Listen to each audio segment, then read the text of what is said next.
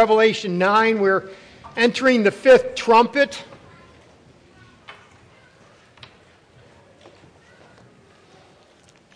And again, I understand that, especially if you never read the book, and I trust that you are reading through the book, it, it makes it pretty easy. You know where I'm going. Next week I'll be in the second part of Revelation 9.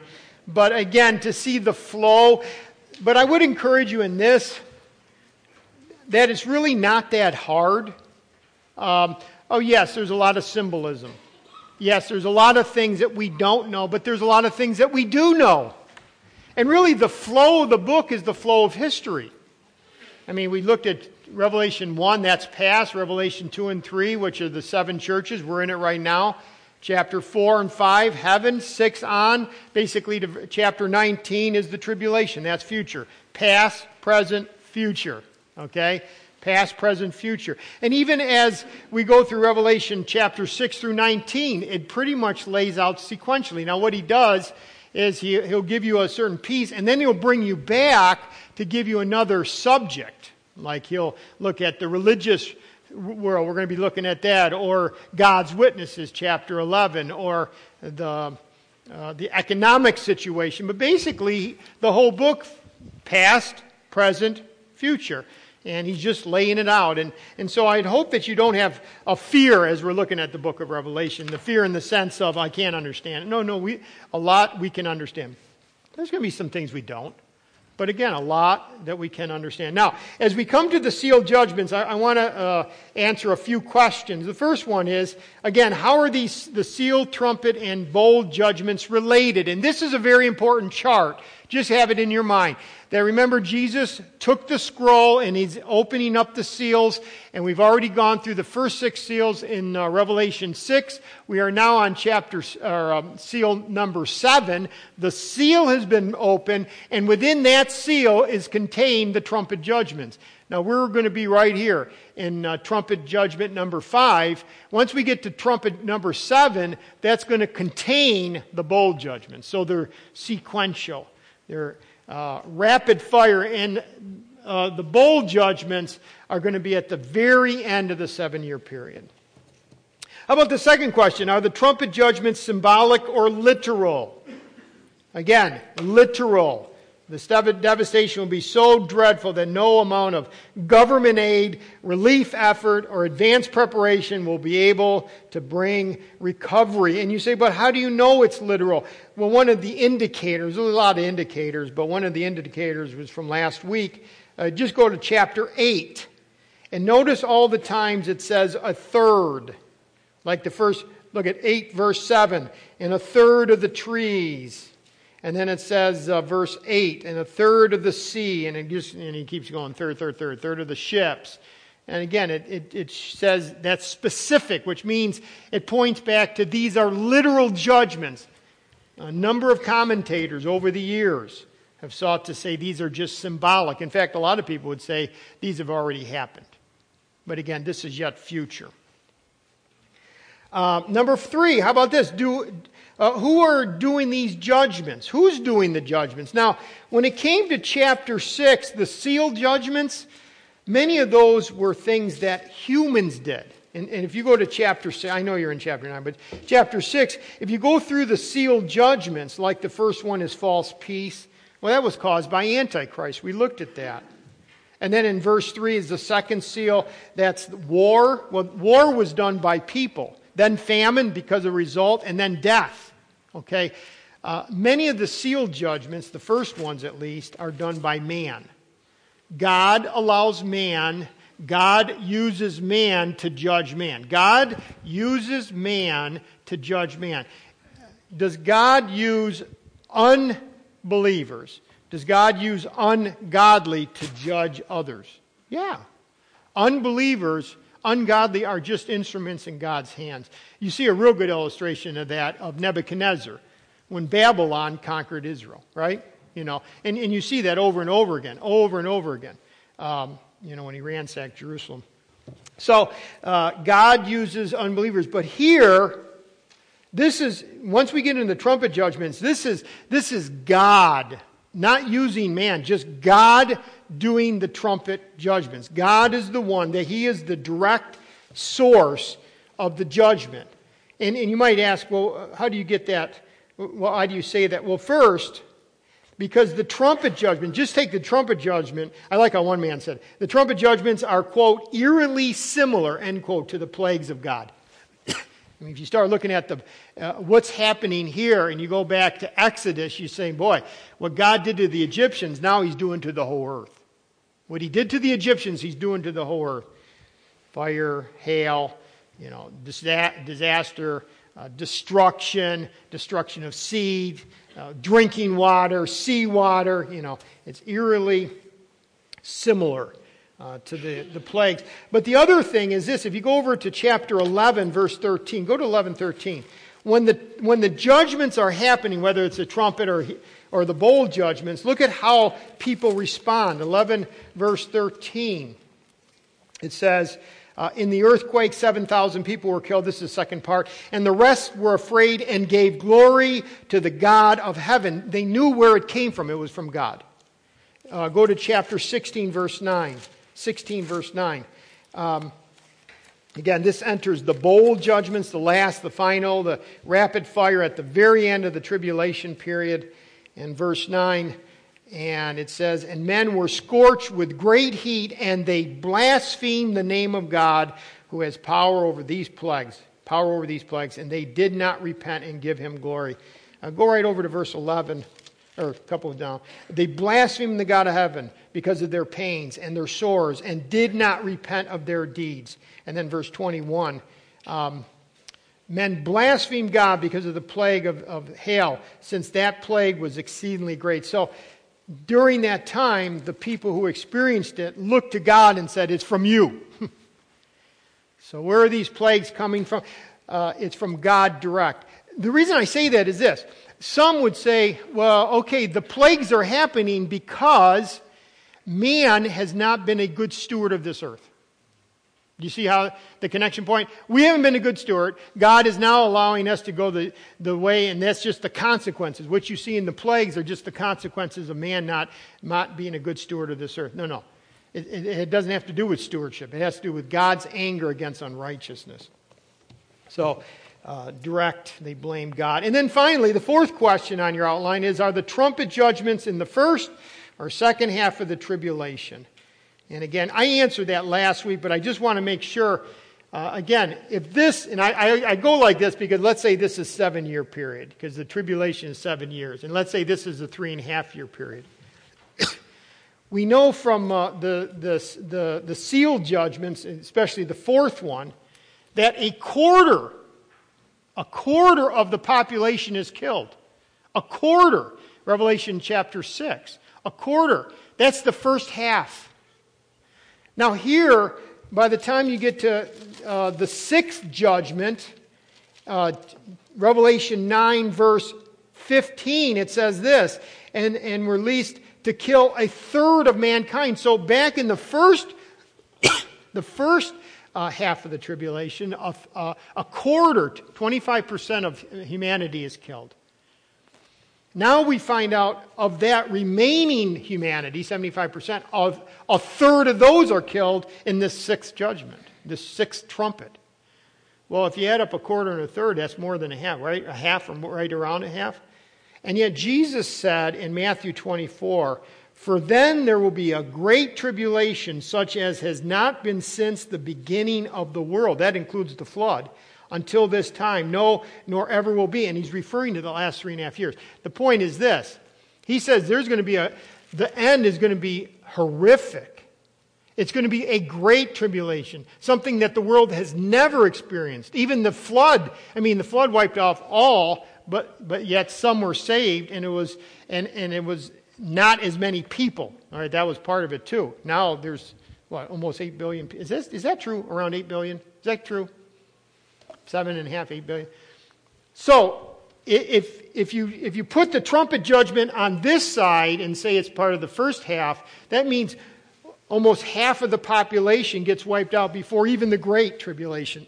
because of that, I see the trumpet judgments happening sometime right after the three and a half years entering into the Great Tribulation. I believe these trumpet judgments are happening after the halfway point Uh, Antichrist has broke the uh, covenant with Israel. He has set up the uh, idol in the, in the tribulation temple. He has now sought to take over, and that's when these trumpet judgments are happening and the bowl judgments. The last three and a half years, what Jesus called the, the great tribulation. In fact, Jesus said this, and unless those days were shortened, no flesh would be saved, but for the elect's sake, those days will be shortened. Because we do know this, that at the end, there's going to be a group of people that do not die.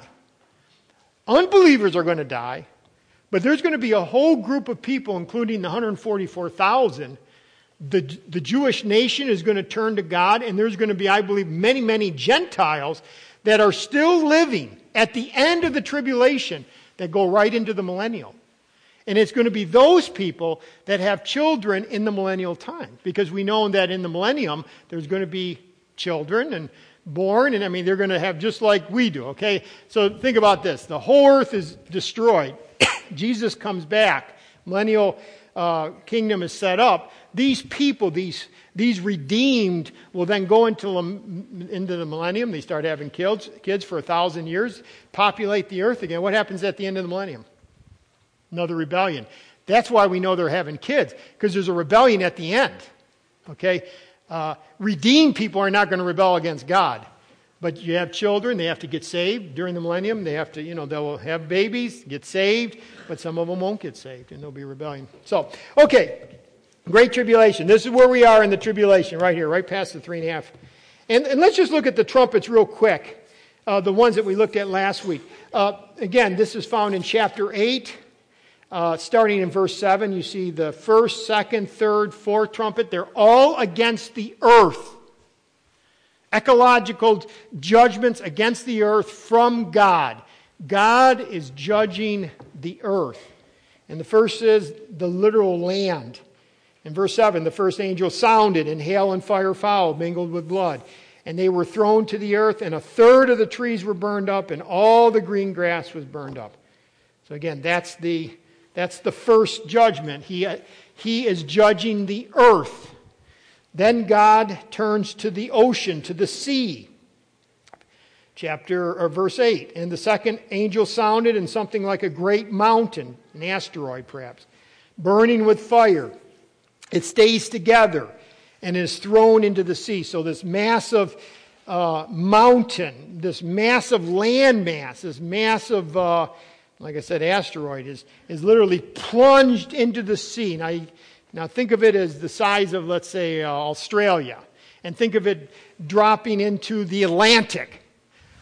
Poof! Yeah. I mean, think about the, uh, the massive wave that would be created. And so, what happens? And a third of the sea became blood, and a third of the living creatures in the sea died, and a third of the ships were destroyed. Well, that makes sense. You have that type of a tsunami, that, you know, wave happen, it's going to destroy everything. And then the, the third, uh, then the third angel sounded. Verse 10, and a great star fell. Except this one didn't stay together. And this one didn't affect the ocean, it affected the fresh water. So you have the land being judged, you have the ocean, and now you have the fresh water uh, being, um, being judged and it was made bitter. See, because this great star, when it came into the Earth's atmosphere, was had a, like a torch, burning like a torch, and it fell on a third of the rivers and the springs of water. And what happened in the end? Men died from water because it was made bitter. Just so it apparently just had poison that just, you know, um, all over the earth. And then finally, the fourth judge, uh, trumpet judgment. Now it's land. We got the land, the, the ocean, the fresh water, and now we're going to, God affects the heaven, and the heavens are darkened. And the fourth angel sounded, and a third of the sun was struck, and a third of the moon, and a third of the stars, and a third of them were darkened. And a third of the day did not shine, and likewise the night. Now think about it when, if, if the, the sun is not shining you know, like you go out and it's 30, let's say it's 30, 30 degrees out, and then, you know, at, 6.30 in the morning, and by 10 o'clock the sun is shining, and what? The, the temperature has risen to what? You know, 55, 60. Haven't we had a great spring? Uh, but the point is, is this. When that happens, no, it stays cold. It stays cold. It's like, uh, uh, like a mini ice age, at least for that moment, right? That, that time frame. But again, you keep asking, why? Why, God? Why do you judge? Because Romans 1 says this they exchanged the truth of God for a lie and worshiped and served the creature rather than the creator. I showed you that picture last week where the person's holding save the planet, kill yourself. I, I found another one save the earth, abort a child. Oh, no, that's, that's the agenda. I mean, let's, you know, let's figure out what the agendas are here. Um, again, for those who have made a God of this earth, they've devalued human, humanity, they've elevated plant and animals. Again, I believe that, that, um, that God is going to judge. By the way, it's not just because of them, it's because man is evil, man is unrighteous, man will not turn to God. And, and we have to understand this. Please see this that even in God's judgment, there is tremendous mercy. Do not miss that, because if you miss that, all you're seeing is a, an angry God. Well, he's angry, but there is tremendous mercy because do you see the sequence here? He gives this judgment. How are you going to respond? He gives another judgment. How are you going to respond? He gives a third judgment. How are you going to respond? God is calling people. There is going to be a huge amount of people that turn to God during this time. We know that because of the millennium. We know that because of what we looked at in Revelation chapter 5. In chapter, yeah, 5. You know, so there's going to be a huge turning. Now, I'm not saying everyone, I'm saying, but a number, a huge part of humanity, when the pain comes, they're going to turn to God. They're not all going to blaspheme God. So God is patient. He could have just sent one, tr- he could have sent one judgment and just everybody's gone right? But he, he does it sequentially. Even in those, what is it? A third, a third, a third, a third. That means two thirds are watching. So we have to remember our God is very, very patient. And look at verse 13. Now the angel cries out. And I know last week I said it really loud. I won't. But woe, woe, woe. Three woes, three final woe judgments.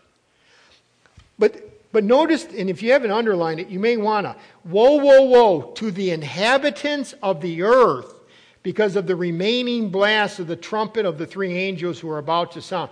That's the reason. Listen, now it's going to turn from the land and the sea and the rivers and the heavens to the inhabitants.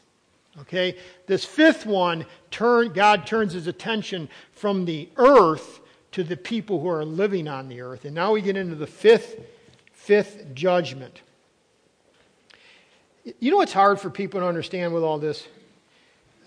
Men and women have bought into the, what they call the law of uniformity. What has been will be, just going along. See, it's hard for humanity to wrap their, their uh, head around the fact that, that God is going to judge, because what has been will always be. That's why it's so important for us to be able to preach and to teach and to point people towards the flood. Because what does the flood tell you? The law of uniformity is incorrect, right? Because there was a time that everybody was eating drinking and being merry, and then what did God do? He put eight people in a, in a major boat and sent them out, and all the world was destroyed. See, the law of uniformity doesn't hold true there, right? God, God worked supernaturally, miraculously, in a different way than what the law, what the law said. See, God is going to have his way. That's the point. All right, let's, let's get to the fifth trumpet. Uh, again, chapter 9, verse 1. And again, this is the fifth angel sounded. So the, the next angel, he, they're ready. You have seven of them. The fifth one, the four have already done it. And again, that, that makes sense. This is sequential. This is easy to understand. The fifth angel sounds. And let's, uh, I'll tell you what, let me read the whole passage to the end of verse 12. Then the fifth angel sounded, and I saw a star fallen from heaven to the earth. To him, now note, to him was given the key to the bottomless pit. And he opened the bottomless pit, and the smoke arose out of the pit like smoke of a great furnace. So the sun and the air were darkened because of the smoke of the pit. Then out of the smoke locusts came upon the earth, and to them was given power, uh, as the scorpions of the earth have power. They were commanded not to harm the grass of the earth or any green thing or any tree, but only those men who do not have the seal of God on their heads. And they were not given authority to kill them, but to torment them for five months. Their torment was like the torment of a scorpion when it strikes a man. In those days, men will seek death and will not find it. They will desire to die, and death will flee from them. Now, as I read verses 7 to pretty much 10, I want you to notice the word like. The shape of the locusts was like horses prepared for battle. On their heads were crowns of something like gold, and their faces were like the face of men. They had hair like women's hair, and their teeth were like lions' teeth. And they had breastplates like breastplates of iron, and the sound of their wings was like the sound of chariots with many horses running into battle. they had tails like scorpions, and there were stings in their tail, and their power was to hurt men five months. And they had as, as king over them the angel of the bottomless pit, whose name in Hebrew is Abaddon, and in Greek his name was Apollyon. One woe is past. Behold, still two more woes are coming after these things. Isn't that great? God says, listen, one woe, two more. You still have time to repent. You still have time to turn. Actually, you know, now, now I want you to put this in the context. Think about who's on the earth during these last three and a half years? The 144,000 witnesses, right? God had, not, not only that, but the two witnesses and an angel preaching the everlasting gospel. We've put that together before. There's going to be an angel speaking from the sky, the everlasting gospel. Turn to God. You're going to have the two witnesses who literally can control the, uh, the environment around them and, and can't be killed until God. In fact, the 144,000 can't be killed either because they're sealed. Now, what do you think they're going to be doing during this trumpet judgment? They're going to be looking, See, chapter 8, right there, verse 7. Oh, verse 7 is done. Let's go to verse 9. Right? I mean, you, you get the picture? They're going to be running around. And because it's all laid out in prophecy, they're going to be opening up the book, Revelation. Right there it is. World, listen. God wants you to turn and repent. I think that's what creates the anger when it says they've blasphemed God. It's not that they're ignorant. The 144,000 is going to have the book right there. Right there. But they will not turn because they love their sin. That's so the, the fifth trumpet, it sounds, and, and, and I just gave you four simple points. The first is this the bottomless pit is opened. So I saw a star, and, and we there was a star that that we saw in chapter 8, but that was an asteroid, meteorite. That was a, a, a landmass. This star is not that type of star because notice it says, I saw a star fallen from heaven to the earth, and to him was given. It's a person. This star is a person. And notice, he had fallen. He had fallen. I believe that this person is Satan. And if you want to see his fall, you can go over to Isaiah chapter 14. Isaiah chapter 14, where, where Satan is is uh, fallen from the, the well, it's, it's not just the presence, but his standing before God. Let's put it that way his standing before God. In Isaiah 14, verse 12, how you are fallen from heaven, O Lucifer, son of the morning. How you are cut down from the ground, you who are weaken, you who weaken the nations. For you said in your heart, I will ascend into heaven. I will exalt my throne above the stars of God. I will also sit on the mount of the congregation on the farthest side of the north. I will ascend above the heights of the clouds. I will be like the most high. And then notice the verse 15. Yet you shall be brought down to Sheol, to the lowest depths of the pit. Now, question. Do we ever see Satan I mean, is, was he thrown down and chained, or, or is he still able to access God? Access God, right? Job. Remember Job, the story? It was him that went and uh, asked God. Okay, so again, even though he is thrown down from his standing, he still has access, if you will. Uh, and I think that's an important piece because you're going to find uh, another person that has that is uh, as it were ruling over the bottomless pit, and it isn't Satan. Okay, So I believe him here is Satan. It could be a fallen angel, but I believe it's probably more likely. Um, again, he, had, he, has, he has been banished from heaven, but he still has access to heaven. And I think this is uh, Satan. But notice what, he, what he's given. He's given the key. The key. Now, again, we know that Jesus Christ has the key. In fact, over in uh, Revelation chapter 1, it says, uh, oh, I may not be able to find it right offhand. Uh, let's see here. Oh, I shouldn't turn without me. But he has the keys of, of death and hell. Oh, yeah, uh, verse 18. And I have the keys of Hades and death.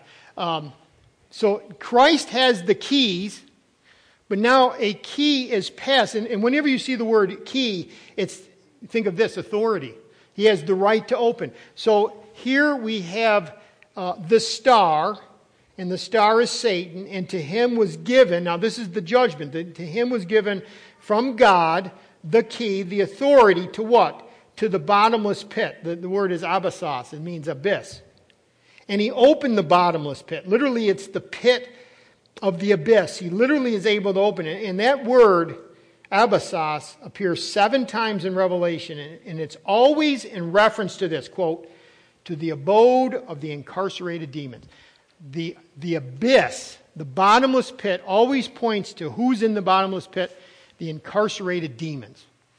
So this, this one, this star, is given the, the key to open up, as it were, the shaft. I think one of the versions said the shaft of the bottomless pit, and to release the demons that are in that pit. I mean, it's, and smoke arose out of the pit like the smoke of a great furnace. So the sun and the air were darkened because of the smoke of the pit. And, and you might ask, well, wait, I, I thought demons, I mean, there are some demons that are literally chained, and they're still chained. Uh, if you want to have maybe where they came from, let's go to 2 Peter chapter 2. 2 uh, Peter, no, let's go to Jude chapter 6. Jude 6. Uh, it might be Apparently, there are some fallen angels, and that's what demons are fallen angels, that are so wicked, so vile, that they have been chained. Now, we do know from, the, uh, from some of the, uh, like, um, the demons that Jesus cast out of different people, there are still demons in this, in this world. There's demons on this earth. Apparently, still demons able to do a lot of damage, right? It's not just Satan, it's demons. But then there are some so vile that they've been chained. If you go to Jude 6, it says, And the angels who did not keep their proper domain, but left their own abode, he has reserved in everlasting chains under darkness for the judgment of the great day. Verse 7 As Sodom and Gomorrah and the cities around them in a similar manner to these, to these, the, the, the, demons, having given themselves over to strange immorality and gone after strange flesh, are set forth as an example of, uh, as an example, suffering the vengeance of eternal fire. Um, you remember what happened when the angels walked to Sodom and Gomorrah? And again, Sodom and Gomorrah was known for homosexuality. But what did the men of Sodom and Gomorrah want to do with those angels? They want to have sex with them, right? Intimacy. Now, there's also a time over in, if you go to Genesis chapter 6, because that's why he brings it up. See, he brings it up because in Jude, it was the angels that the men were approaching the angels. Now let's go to Genesis chapter 6. And it says, now it came to pass when men began to multiply on the face of the earth that the daughters were born to them, that the sons of God saw the, that the sons of God, most likely those are angels, saw the daughters of men that they were beautiful, and they took wives for themselves of all whom they chose. And the Lord said, My spirit shall not always strive with man forever, for he is in, indeed flesh, yet his days shall be 120. There were given on the earth in those days and also afterwards when the sons of men came to the daughters of men that they bore children. Now, possibly what happened was this angels sought to have intimacy with women. That's what I believe that's what it's talking about there. Now, if that happened and was able to uh, be accomplished, you would have an unredeemable group right there. Because Christ came to represent man. And if angel with a woman able to have a child could not represent man. And I know there's some conflict. And I debate about even going down this path, but I believe what is what these demons are in this bottomless pit are the most vile, the most wicked, and possibly are represented out of Genesis chapter 6. Okay? In other words, God got them literally not just not just defeated them, but put them in the bottomless pit and then locked them away. I believe in Peter, when Christ preaches, he also goes and basically tells them, I have conquered. They're the worst of the worst. And now, I believe it's Satan who is given the ability to open the bottomless pit so that the worst of the worst demons are now able to infiltrate uh, this world. They're, they're going to, and it's like smoke billows forth from this prison house of wickedness. And as one man said, these locusts will ooze from the abyss. Well, let's, let's go from the bottomless pit to the locusts unleashed. Verse 3. Then out of the smoke, locusts came upon the earth. Now, I want to say immediately, these are not locusts. When you go to verses 7 through 11, you know this. They're, they are demons. These are not locusts. Because he kept, he's used the word like, I think, 10 times. Like, like. He's going to go back, like. The, the things that are described in verses uh, 7 through 11 are, are not locusts.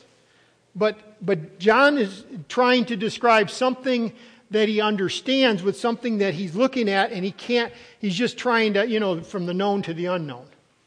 So the, these are locusts came from uh, upon the earth, and to them was given power, as the, as the scorpions of the earth have power. They were commanded not to harm the grass. That's what, uh, that's what locusts do. Locusts eat grass. Um, harm the grass of the earth or any green thing or any tree but only those men who, now, now catch this, who do not have the seal of God on their foreheads. And they were not given authority to kill them. See, they couldn't kill them. By the way, demons can kill man. Satan is a, is a, is a, is a murderer.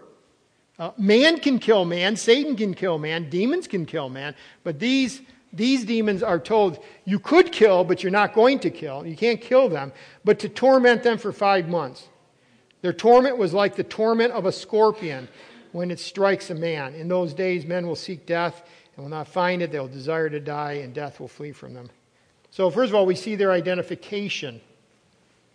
It's interesting as I read different. over the years, how people in church history has, have interpreted these locusts. Um, people have said, well, these locusts are the Goths. I mean, you know, getting back to Britain uh, the heretics, the Mohammedans, the Jesuits, the Turks, the Protestants. I mean, it went on and on. These are, no, no, these locusts are none of those. They are demonic. They're from the pit, they're from the abyss. They're not any of those people. Um, these are, as one man said, a swarm of insect like creatures emerge from the smoke. Though when John describes them in more detail in, verses 7 to 19, or 7 to 11, we realize these are no locusts. No, the, no, they are demons. Remember, John was using words and images of his, of his world as he attempted to describe the spiritual realities, which have, quote, no direct parallel. So he's just saying there, you know, how do you describe something you've never seen and the people that you're uh, writing to have never seen? Again, these are locusts, uh, demonic beings in material, visible form, which is important because demons normally don't have a body, but now they have a, a physical form. Uh, 2 Peter verse 2, chapter 2, verse 4, uh, it says, For if God did not spare the fallen angels who sinned, but cast them down to hell and delivered them into chains of darkness to be reserved for judgment, I think that 2 Peter 2 4 is also referring to these demons. It's, it's the ones that uh, God has cast into Tartarus or hell. Now, again, these are demons. And, and I would, if you would say what, prove it. I would say, first of all, they have a leader And we see the leader uh, in verse 1, it's unlocked, but then we see the leader in uh, verse 11. Well, we know this of locusts. They have no leader. That's part of the problem with the locust plague. It's not like a, uh, um, it's not like honeybees. Dad used to have honeybees, and it was interesting because I was able to get a swarm one time, you know, where they swarm onto another tree, like you have your box here and swarm. And all, all that was necessary to get that, that whole swarm was one, if you could get the queen and get her in a box, all those workers would just go to the queen. Because honeybees have a leader. But when it comes to locusts, they have no leader. But yet here, these have a leader. Uh, that would be one. And then the other thing is um, just the fact of the description. Okay? So there's, there's other things that we could say, but we have to go on for time. Uh, let's see here. Now, one of the things about locusts is that they are they terrorize. I mean, they were the like as were the plague of the biblical time, because what they would do, yeah, that's the locust. You know, like our grasshopper. Do I have my thing? Um, do you have the next one? Yeah, that's. Now this is what this is why it's so terrorizing. This is the tree before the locust. This is the same tree right after the locust. I mean, when they go through, literally in less than a day, it's gone. I mean, when they came through, it, you know, obviously billions and billions of, now I'm talking now literal locusts. Literal locusts. When they would come through, they would just eat every green thing. And so entire crops, I mean, that meant death to the people who depended on agriculture. They just came through. And, and the size of the, the uh, swarms, was unbelievable. Well, do you have a yeah? Look, can you imagine walking through that? Those are all locusts right there. I mean, the whole, but yet that was just localized.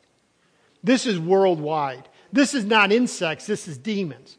But John is pulling and saying, listen, when God releases, this plague, this trumpet judgment, there's going to come the filth and the vileness out of the pit, and it's going to surround the world.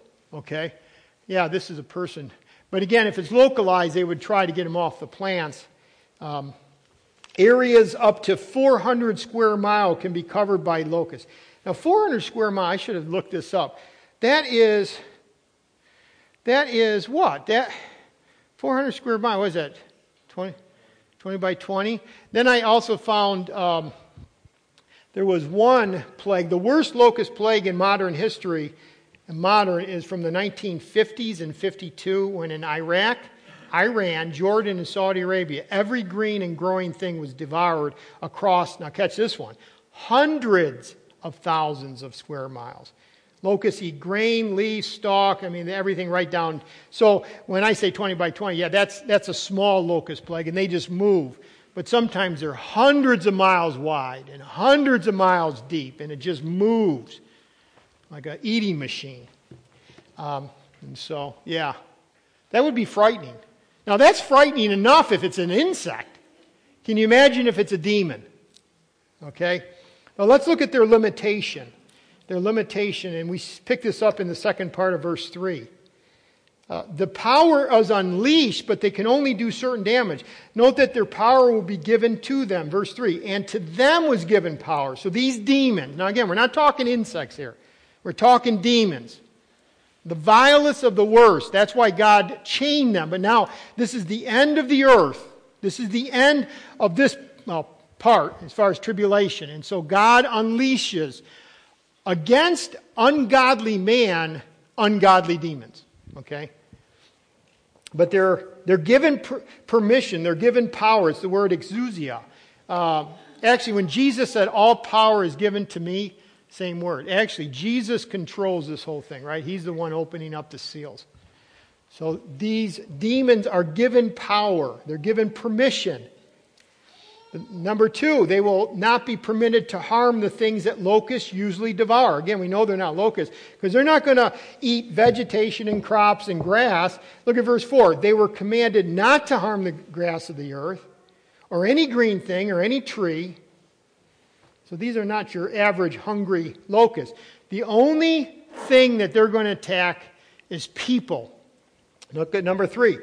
Although they will be told to harm, they will be told to harm humans, They can only inflict their torment on certain people. Because the second part of verse 4 says, But only those men who do not have the seal of God on their, on their foreheads. That's the ungodly. So the 144,000, they're not going to be affected. They're not going to be stung. They're not going to be tortured. I think it's also good to say any person up to that point who has received Christ as their Savior will not be affected. I believe it's not just the 144,000, any of those who are truly God's saints. Because what is the purpose of this? This is to judge, and this is also uh, to, to get the person to turn to God. So, again, if a person's already received Christ, then there's no need to be stung. So, I believe that it's, it's uh, only those who are unbelievers. And then, number four, they will be given authority to torment but not to kill. Look at, look at verse 5, and they, again, not given authority to kill them, but to torment them. Pain, torture. And, and, and then he says, because, uh, um, you know, I could hold a whole, uh, whole handful of locusts. They're not going to hurt me.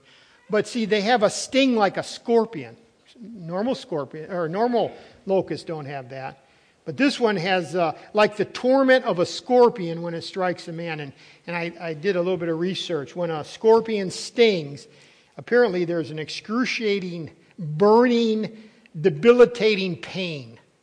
In fact, there was one guy out, I think in, in uh, Arizona, like what they won't do to get on YouTube. Anyways, the guy takes a scorpion, lets himself be stung. And then he, immediately he says this Oh, all right, my finger's gone numb.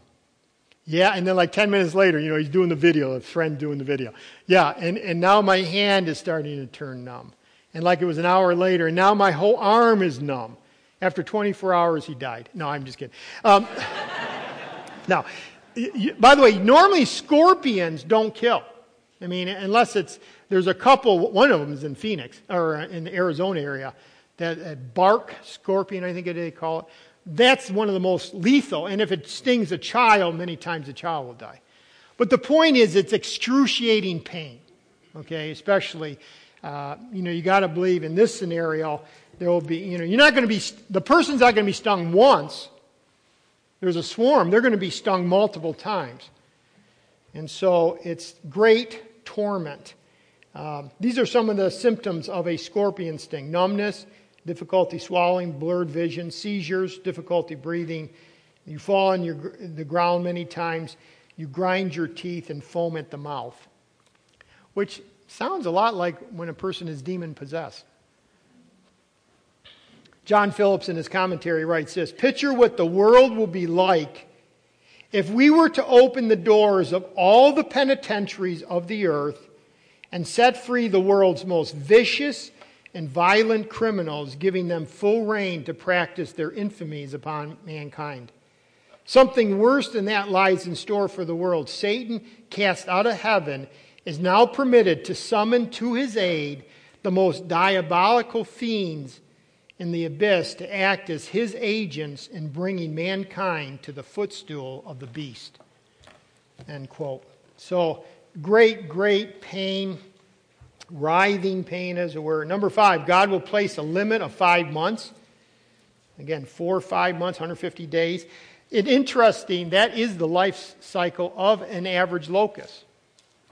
Okay, April to September, five months, that's how long they live. Again, these are not insects, these are demons. And then finally, the physical, mental, emotional, and spiritual agony these people will experience will drive them mad. In those days, men will seek death, they will not find it. I mean, be, let, us say they got stung 10 times by uh, this, this, this, this demon, the ability to cause pain.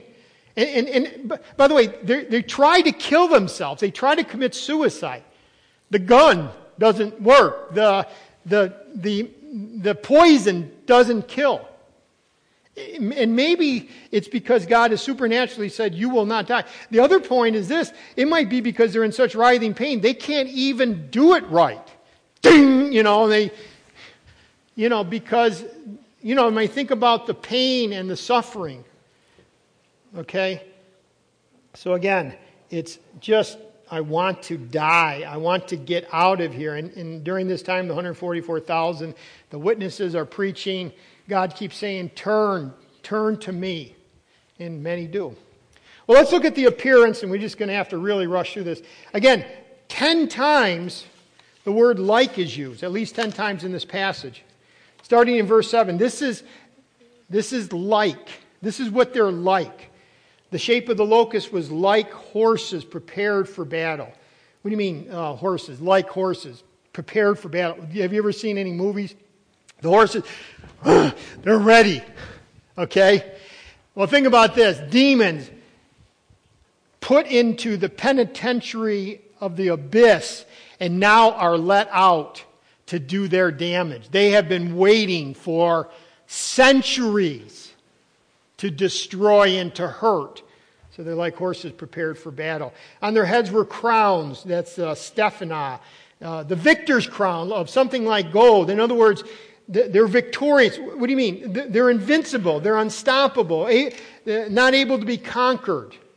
There's no weapon that can harm them. How, how can you stop a, a horde of demons? Number three, and their faces were like the faces of men. MacArthur said this it indicates they were intelligent, rational beings. Faces like men. By the way, can you go right back to, to the last picture? Don't picture these like this. The one where he has the guy.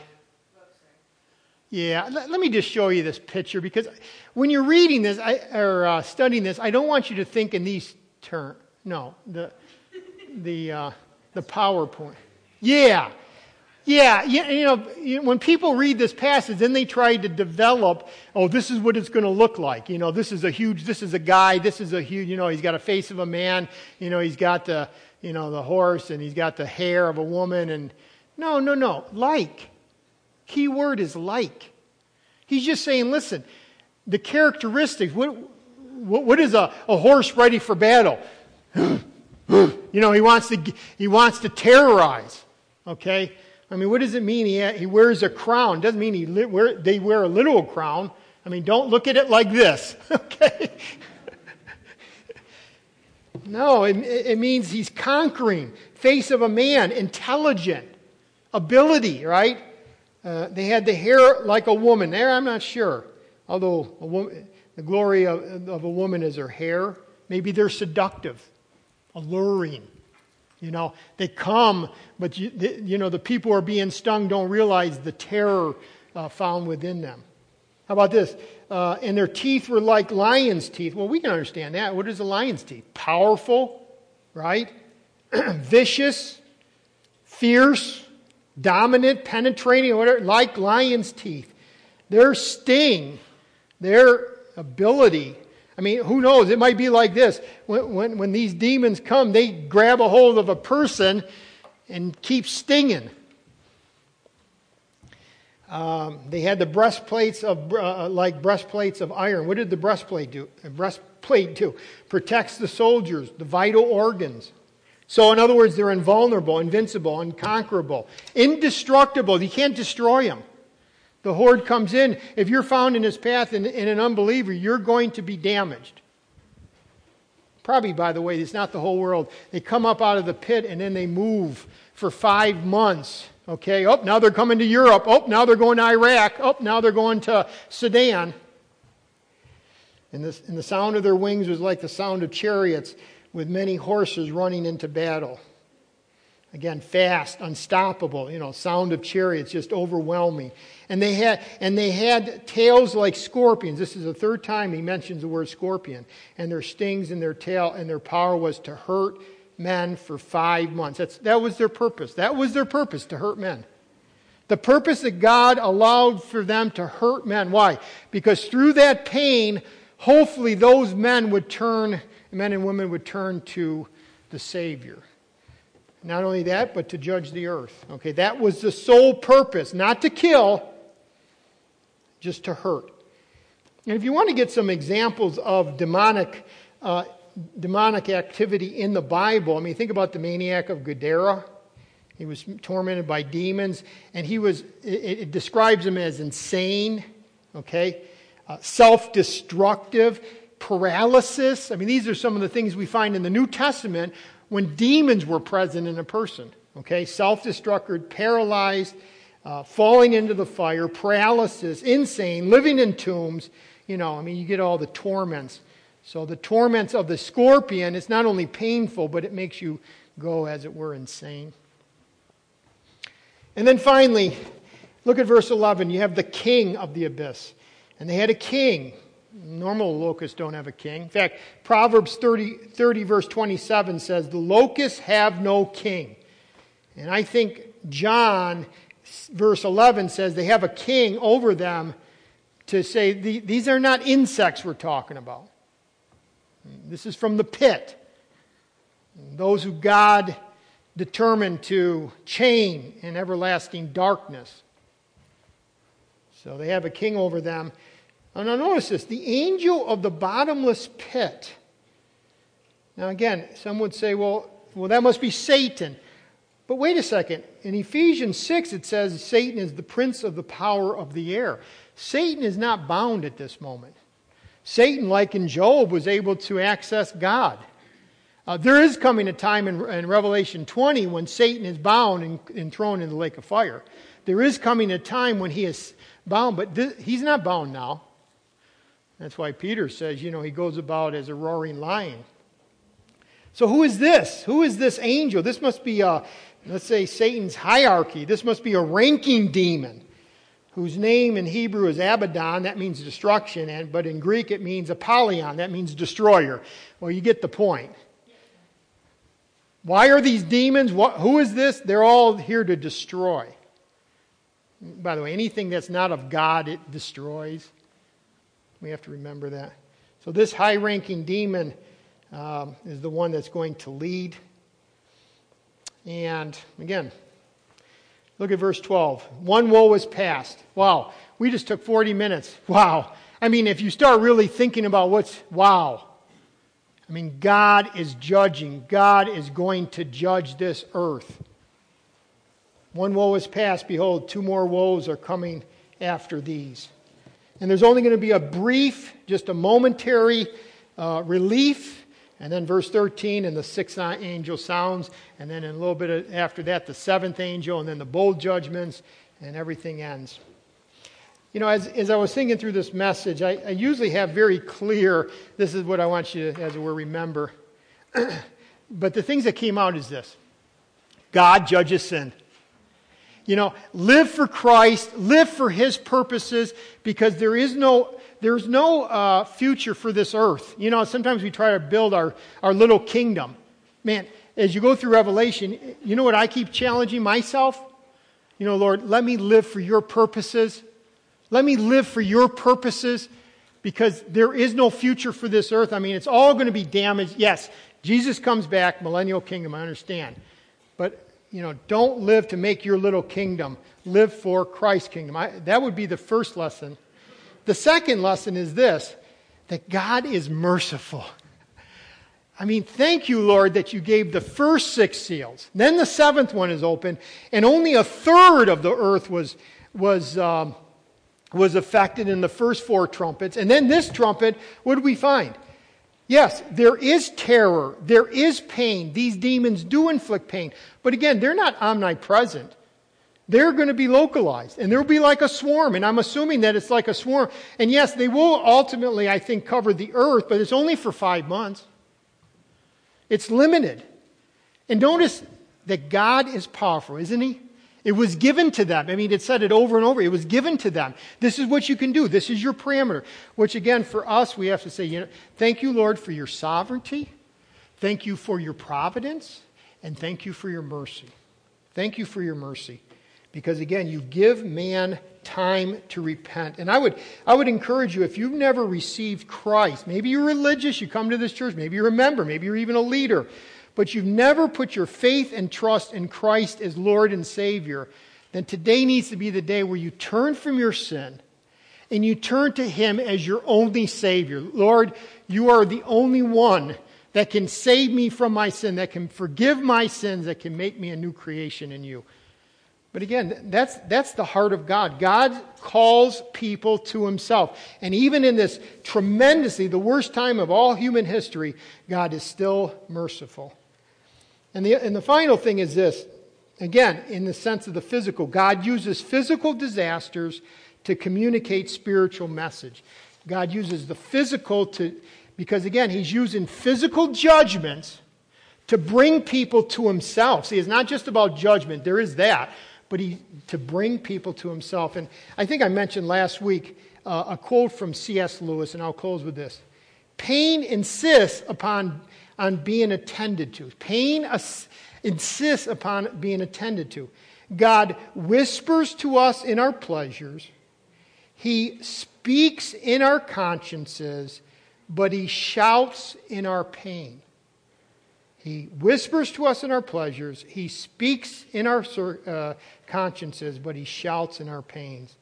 It is His megaphone to arouse a deaf world. That's what He's doing here. He's arousing a deaf world. A world that says uniformity, no, always will be. We, we are the uh, masters of our own destiny. God breaks into this world and says, No, you're not. And I'm going to even inflict pain, and the pain should draw you to me. The pain is used to draw, the, that's what it's supposed to do. But again, what, is, what does pain do? Some will be drawn to the Savior, and many, if not most, will not be. Most will shake their fist. You have just attacked my God, small g, and I reject you. And as we read earlier, I blaspheme you. But the question is how does pain affect you? When you go through pain, maybe it's the pain of a loss of a, a person, or an aspiration or whatever that pain is in your life. Maybe it's a health issue, a financial issue, something that you considered very, very important, and God has taken it away. How do you respond? How do you respond? I keep going back to my, how do I respond? Do I shake my fist and say, How dare you? Or do you submit and say, Father, not my will, but yours be done? How do you deal with pain in your own life. Because we know the ungodly, what do they do? Reject God. But for a believer who knows that God is our Father and that He loves us, Lord, not my will, but yours be done. Let's stand as we worship Him.